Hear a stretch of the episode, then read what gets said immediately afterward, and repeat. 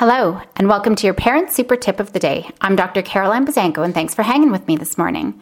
If you tried brainstorming solutions to problem solve with your kids, it's important to know that the first solution is rarely the answer, especially to long entrenched issues.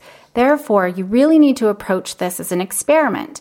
You may need to try a few different ideas before you find ones that work. So establish a specific timeline to try the idea out. I suggest a few days to a week. Ask your kids how they think it's going. I like using a rating scale from one to ten to identify how well it's working because, you know, you can then ask specific questions about what's working or not. So, for example, if your kids rate a plan as, you know, it's working at about a seven out of ten, I'd ask what's working good that makes it a seven and not, you know, a two. But then you can also ask what needs to happen to push that seven up to an eight or nine for the plan to work.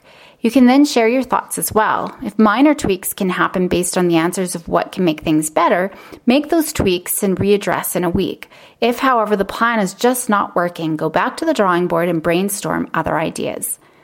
And whenever you do have a brainstorming, problem-solving session, be sure to end the session with a positive statement. Encouragement is always helpful, you know, such as, I'm really impressed with how you handled this chat. You offered some fantastic ideas I didn't even think of. Thank you for helping me figure this out.